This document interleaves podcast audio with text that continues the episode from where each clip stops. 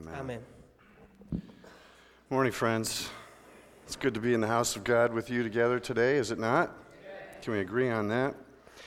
Uh, before I dig into Dare to Wonder, in two weeks from today, we're going to try something new. Okay?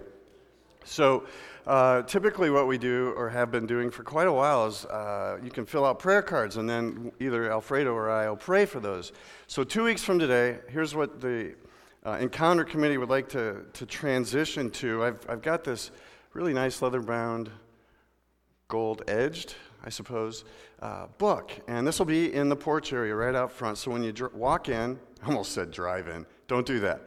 When you walk in, uh, when you walk in, um, write your prayer requests on this, and then um, the ushers will bring those down to us, and we'll use this uh, to collate prayers and then pray for the prayers of the people. We're going to start that the 19th of May, so that's two weeks from today. Does that make sense? So I appreciate your uh, patience with that and help in that transition. Can't do it without you. So we're looking forward to, to that. Okay, Dare to Wonder. I love that title. I got to be honest with you. Dare is a really challenging way to say, please wonder.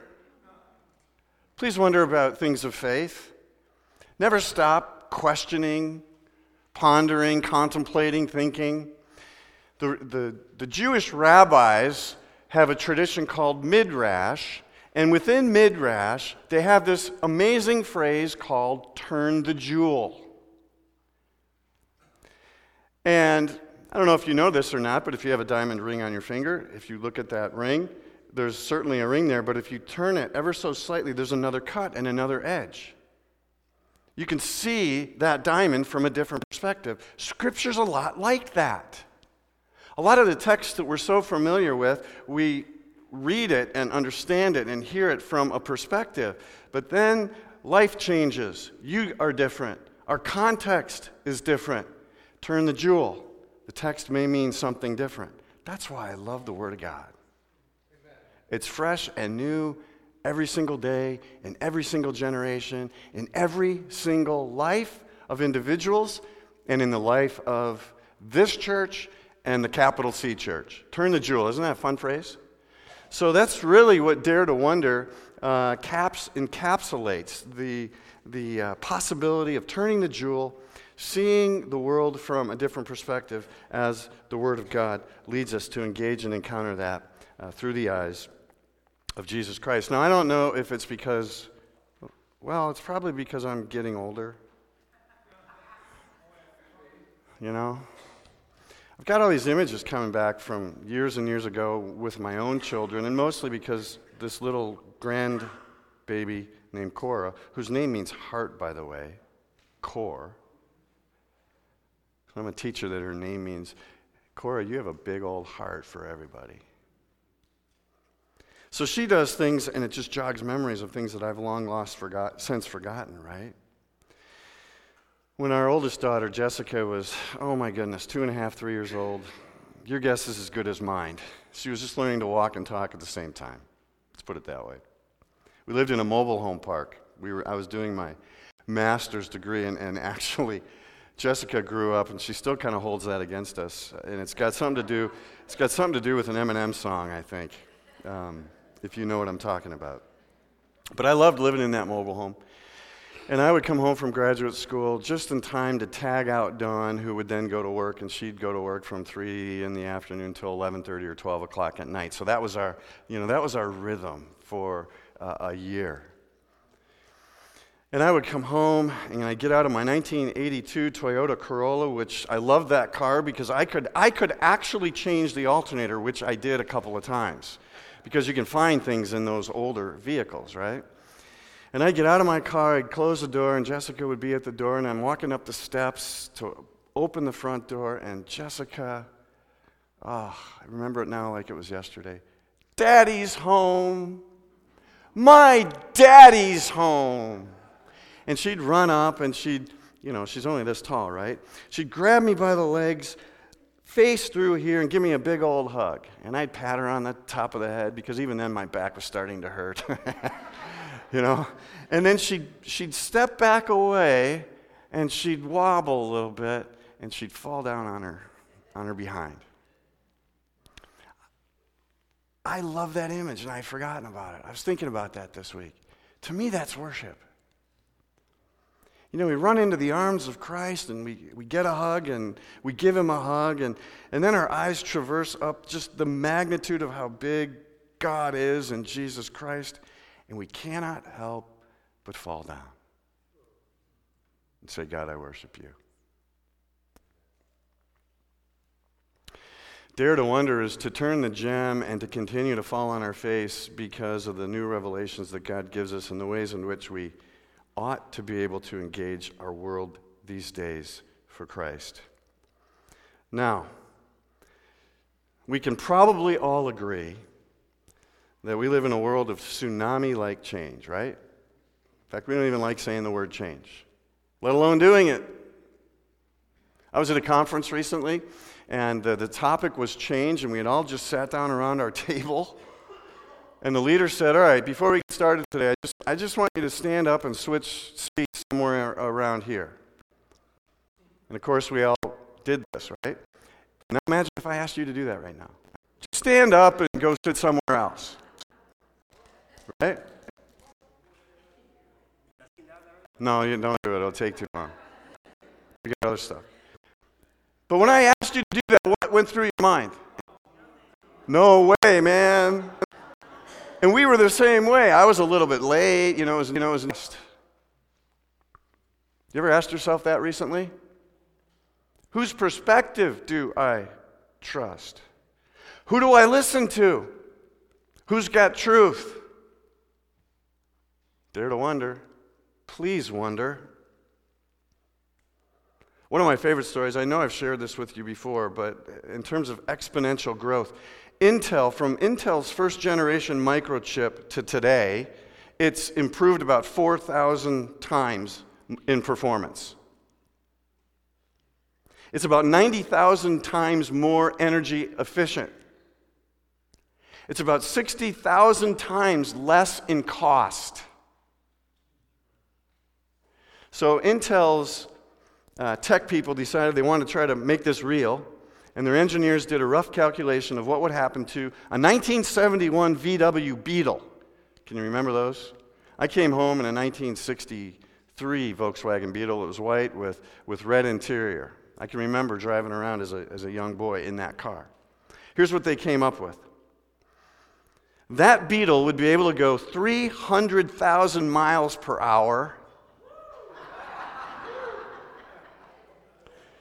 It gets better. It would get 2 million miles per gallon of gas. And it would only cost you when you go to the Volkswagen dealer to buy, are you ready? Four cents. I want that car. What? We sell 100 and whatever, 75 today, right now. You could drive that car your entire life on one tank of gas that you bought for four cents. I love that. That's how fast technology changes. That's how fast information changes. It doubles about every two years. We live in a world of exponential change. And in the midst of that, which story, which narrative, which news outlet, which pundit do I, can I, will I trust? That is a good question. Dare to wonder.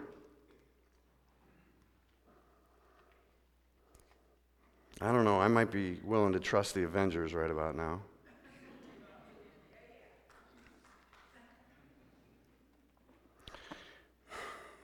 I'd like to suggest we can trust this, and we can trust the author of this. I'd like to give us three reasons why we can trust this, above all else. And I'd like to do that in a couple of ways this morning. Number one, I want to do a little teaching. It's going to be a little academic. Hang with me. I hope I can make this plain and simple. And then I, want to, I just want to bring it at the end. Is that all right? I think we can trust God's word for three reasons. Ready? Reason number one the data authenticates it. The data authenticates it. Can I get that first slide, please? Now, when we talk scientifically about data being able scientific data being able to authenticate scriptures, I want us to look at the total number of manuscripts that we have available. Just hang with me, this is the teaching moment. The sheer number of copies that we have of extra biblical literature. Take a look at a few of these. This is, uh, we have seven copies of anything written by Plato. We have 10 copies of anything written by Caesar. We have 20 copies of anything written by Livy. 49 copies of anything written by Aristotle, 193 copies of anything written by Sophocles, 643 copies of anything written by Homer, and we've read things in English lit, right? We've read some of these authors. No one in the world disputes the authenticity of these texts, even though these are the number of texts that we have of these documents. Science says you need 10 copies of any ancient text for it to be reliable. 10 copies only. Did you hear that? You only need 10, count them, 10, act like you're in Sesame Street, 10 copies of any ancient author for it to be scientifically verifiable and authentic. The only one really in question here is Plato and yet no one still disputes Plato. You ever read his Republic? Allegory of the Cave? Right? Now, the other interesting thing about these texts is they have a distortion rate on average, cumulatively, of about 4.9%. It's on the back of your worship folder. I gave you all the heavy details. So the distortion rate is about 4.9% of the time there's incongruencies, and you need 10 copies for it to be authentic, right? Nobody disputes this stuff. You want to know about the New Testament? It'll blow your, blow your mind. The New Testament has, now keep in mind, 10 and 4.9% distortion rate. All I want to do today is encourage you that you can trust this. That's it. Just a little bit of encouragement. And if you don't trust this thing, you're welcome here. Consider this.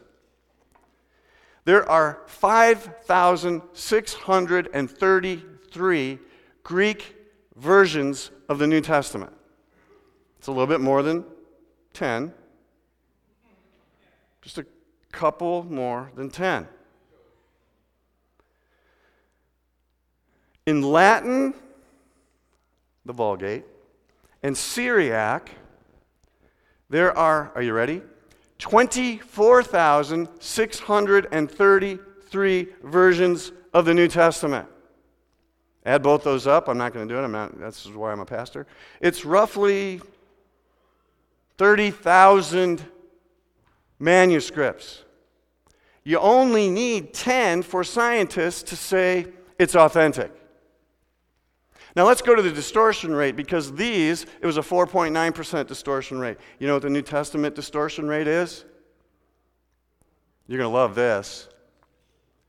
Ready? Drum roll, please, Greg. One fifth of 1%. One fifth of 1%. So, just by the sheer number of copies, the data seems to authenticate it. But that's not all. Let's go to a second type criteria because this one is also important. Scientists look at the time interval between when it was written and when the first, the earliest manuscript that they have of that writing is available. Did you understand that? The time difference between when it was authored and when we have a first copy of that. So it's about dating. The time interval between when it was articulated and the earliest copy that we have, that time interval. Go to the next. Yeah, thank you very much. You guys are rocking it.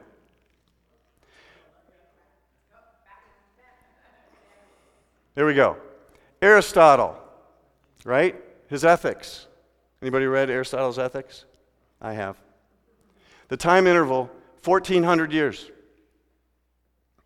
Herodotus, haven't read that, not going to lie, 1300 years. Plato, read that, 1200 years. Tacitus, glanced at that, haven't read the whole thing. 950 years. Next slide. Caesar's War Annals. 850 years. Homer, we've all read, or many of us have. 450 years. Virgil, Dante, right? That whole crew. Uh, 250 years. Significant.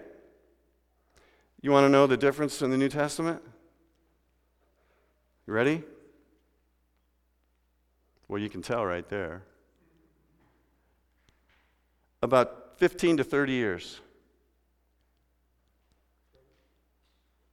Most of the time, people say 20. Wow, friends, you, we can trust this thing because the data authenticates it. It does. I just want to encourage you in your faith. You can trust this thing better than your favorite news outlet. I guarantee it. All right. So that's the first reason we can trust this. Secondly, Scripture itself declares it. Let's take a look at a text, 2 Timothy 3, if we can have it on the screen. And I think it's important for all of us just to read this together. Would you read this with me as I lead? But as for you, continue in what you have learned and have become convinced of, because you know those from whom you learned it and how from infancy you have known the Holy Scriptures, which are able to make you wise for salvation through faith in Jesus Christ. Here it is. All Scripture is God breathed and is useful for teaching, rebuking, correcting, and training in righteousness, so that the servant of God may be thoroughly equipped for every good work. All scripture God breathed. Second reason you can trust this text right here is it's breath, it came from the very breath of God. It came from the breath of God. It can be trusted.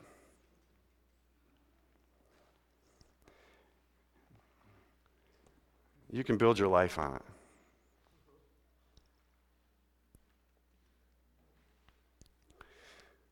my middle brother Matt, who I love dearly, He was kind of the class clown in the family, played the middle son role perfectly. You know, I tended to be the responsible one.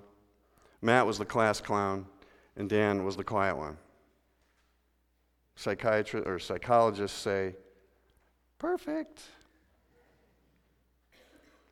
I remember Matt when we were kids, we took this trip from the Midwest all the way to the West Coast, and we were up and down on Highway 1 and just checking it out.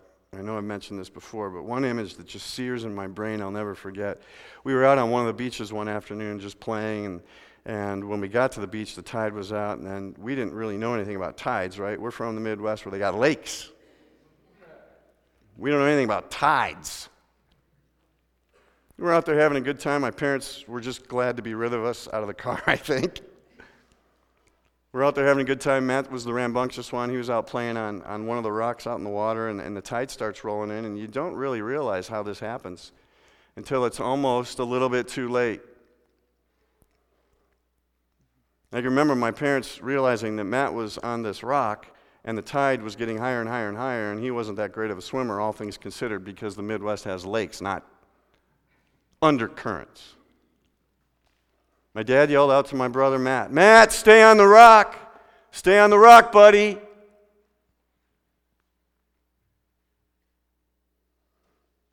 My brother was the kind of guy that Matt that would lift weights for five minutes and check out his production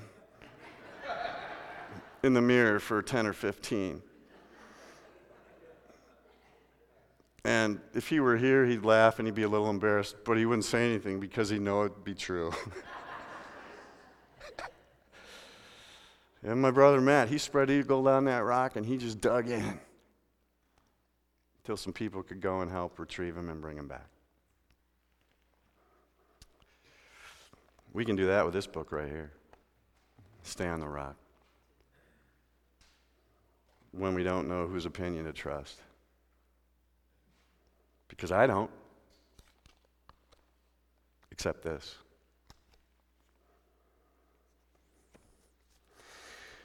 Well, that's not all.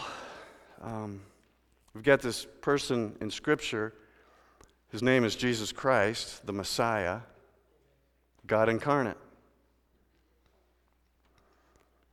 The data authenticates it. The scriptures declare it. Jesus just downright performs it. In the beginning was the Word, the Word was with God, and the Word was God. John 10 9, I and the Father are one. See Jesus, see God. How do you see Jesus? Check out this book. How do you know this book is true? The data authenticates it. That might be a pundit worth listening to in a world of tsunami like change.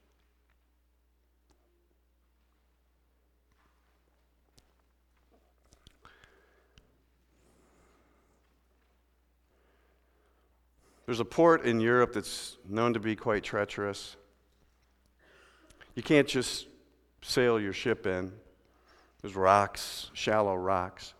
You can't just sail right in and call it, dock up, throw in the lines, and call it a good day. In order to successfully navigate the treachery of this channel to get into dock, uh, engineers and navigators built three lights through the channel. And the captain of the ship has to start quite a ways out before he makes his way into this channel. And before he makes his way into the channel, he has to make sure that all three of these lights line up and look as if they are one light and follow that course. And that's the only way to navigate the treachery hidden unbeknownst to most anyone, till it's too late under the water. Who can I trust? I can trust God through Christ as revealed in this book because the data argues it's trustworthy. And all three of those lights must add up to be able to navigate a tsunami like world of incredible change. May this encourage you in your walk with Christ this day. Amen.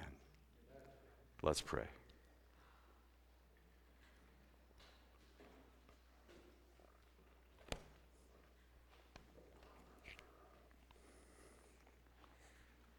Can't say everything we need to say. But sometimes friendly reminders are just enough to encourage us and counter the narratives that we hear six days a week. To hear a counter narrative one day a week that allows us to let go of anxiety and fear and live in faith and live in trust and live in followership and discipleship.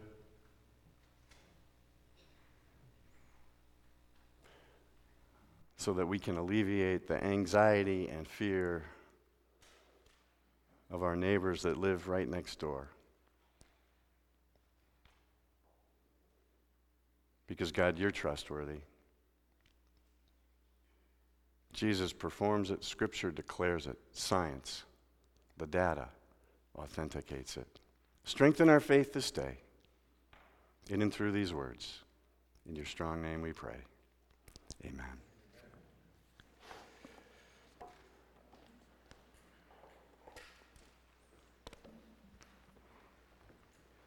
This morning's choir anthem, In the Presence of Jehovah, which is another name for our Creator God, is, a perfect piece for us to center ourselves as